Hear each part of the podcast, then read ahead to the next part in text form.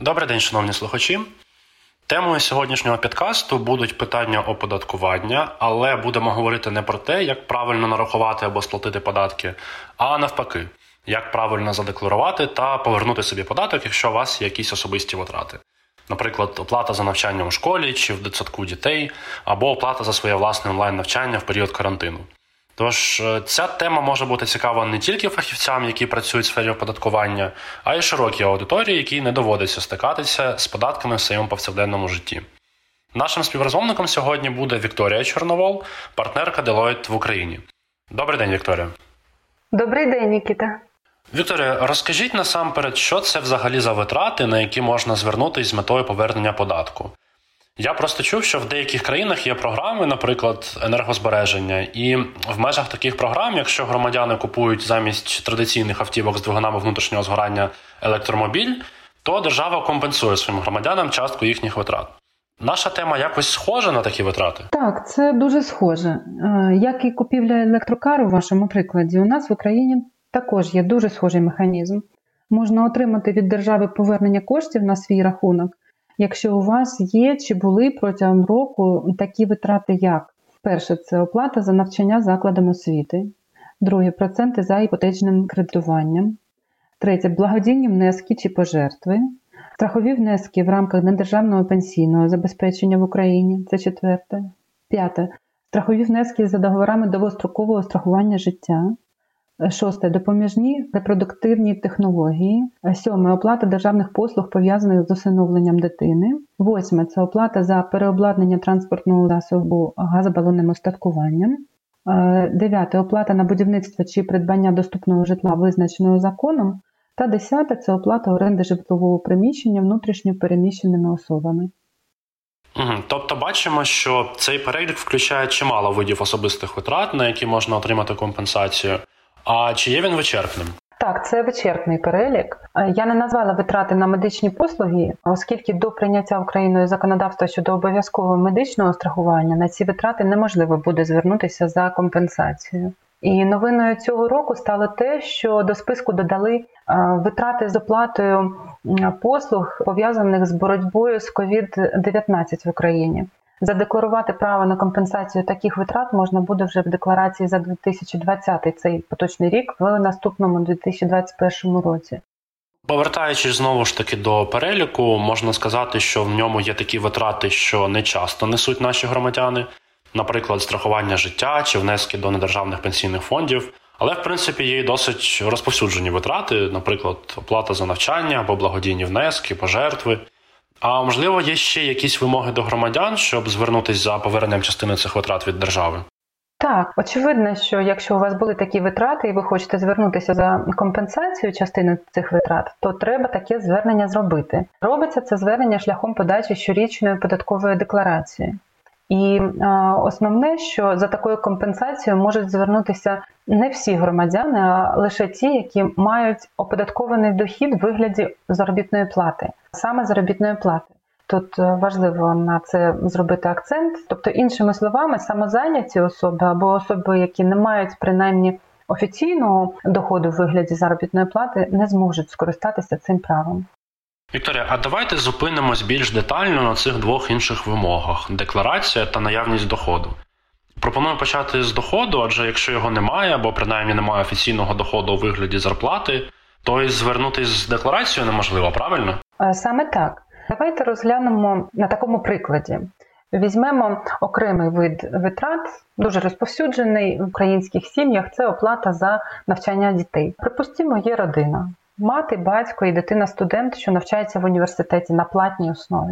Батько – фізична особа-підприємець, а мати працює за трудовим контрактом. Тут можемо вже зробити деякі висновки. По-перше, відмічаємо, що в родині є витрати, по яких можна звернутися за компенсацію. Це оплата за навчання.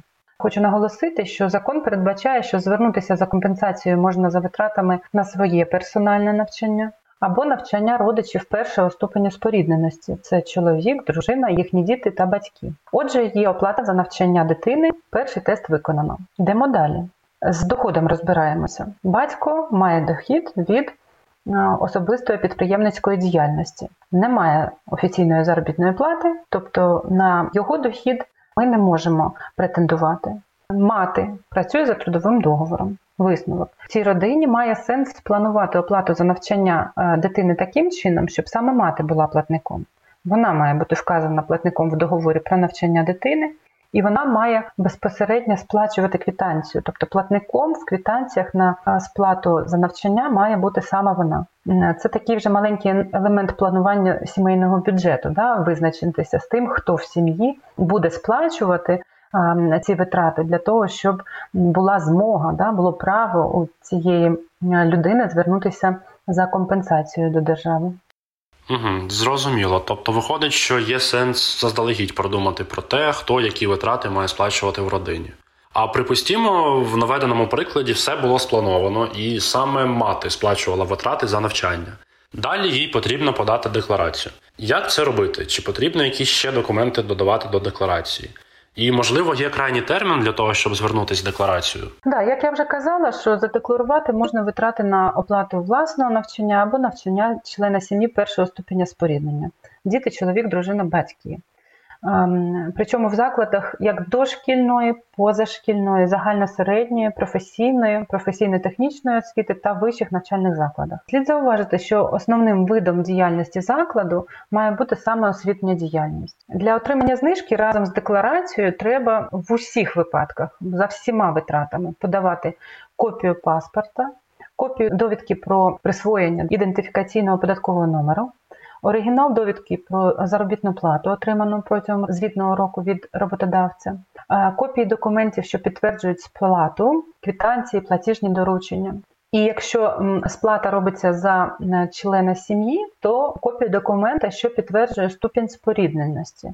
Це буде свідоцтво про народження або свідоцтво про шлюб. В випадку, якщо ми говоримо про декларування саме за ознакою освіти, витрати освіти були, то ще треба буде додати копію договору з навчальним закладом, де обов'язково має бути вказана вартість освітніх послуг. Тут я маю зробити такий акцент, що оригінали документів подавати не потрібно. Лише оригінал довідки про заробітну плату від роботодавця має бути подано. І сама декларація має бути подана до 31 грудня року, що настає за тим роком, в якому були такі витрати понесені. Тобто до кінця цього року, 2020-го, можна буде звернутися за компенсацією витрат, що були в 2019 році. Але ж, звичайно, має сенс подавати цю декларацію раніше, щоб отримати її розмір, свою компенсацію від держави. Тобто виходить, щоб звернутися за цією податковою знижкою, потрібно все-таки певних зусиль докласти. Наприклад, спланувати, хто буде платити, з'ясувати, які документи треба зібрати загалом ці документи, заповнювати декларацію, подавати її. А от взагалі на яку суму компенсації можна розраховувати і чи повертає держава в принципі ці кошти? Тобто, чи перелічені зусилля виправдовуються в результаті? Максимальний розмір податкової знижки – це 18% від суми всіх витрат, на які можна звернутися за податковою знижкою. А мінімальний вже залежить від суми податку, що його було сплачено на отриману від роботодавця заробітну плату. От давайте продовжимо наш приклад. Ми маємо сім'ю, де мати сплачує за навчання студента в 2019 році. Припустімо, що вартість навчання була 100 тисяч гривень. Тож максимально можна повернути 18 тисяч гривень. При умові, що мати в нашому прикладі за весь 2019 рік отримала заробітну плату не менше, ніж 100 тисяч гривень за рік, з яких було отримано оцих 18 тисяч гривень податку. А якщо її доход був менше, то сума компенсації буде 18% від суми такого меншого її доходу. Що стосується того моменту, наскільки держава повертає суми компенсації, то я тут маю відмітити таке, що держава дуже відповідально ставиться до повернення коштів громадянам. І в більшості випадків, з якими я особисто зустрічалася, наприклад, і наших клієнтів, і учасників тренінгів, що ми проводимо в Deloitte на цю тему, держава повертає кошти вчасно, протягом 60 днів з моменту отримання декларації. Ну а з приводу варто-не варто, я на це дивлюсь таким чином і завжди говорю, що задекларуйте право на податковий кредит і отримайте наступного року 2 місяці навчання своїх дітей безкоштовно. До речі, виглядає доволі привабливо, можна дійсно зекономити кошти. А скажіть ще, а чи часто користуються наші громадяни нагодою отримати таку компенсацію від держави?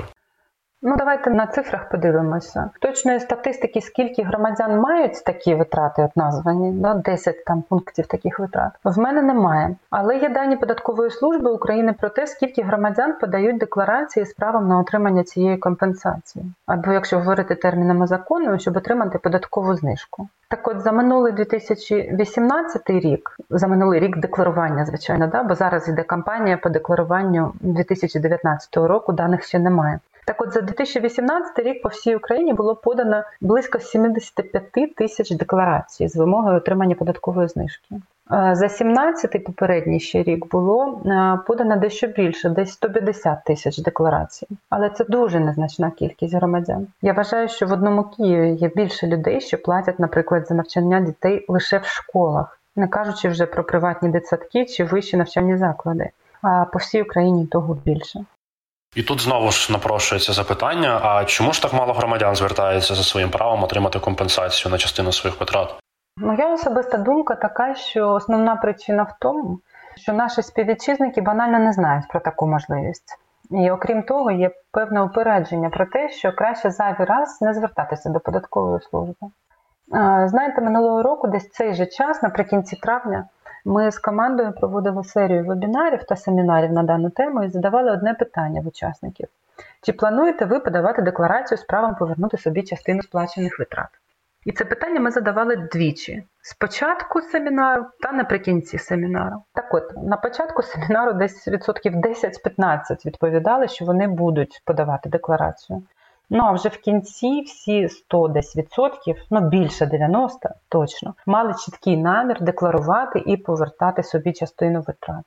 Ну що ж, будемо сподіватися, що з результатами цього підкасту наші слухачі приєднаються до тих співвітчизників, які вирішують скористатись своїм правом на податкову знижку. Вікторія, дуже вам дякую за цей цікавий діалог і за інформативність окресленої тематики. Вам також дякую. Я маю надію, що більшість людей також підуть і скористаються своїм правом. До нових зустрічей!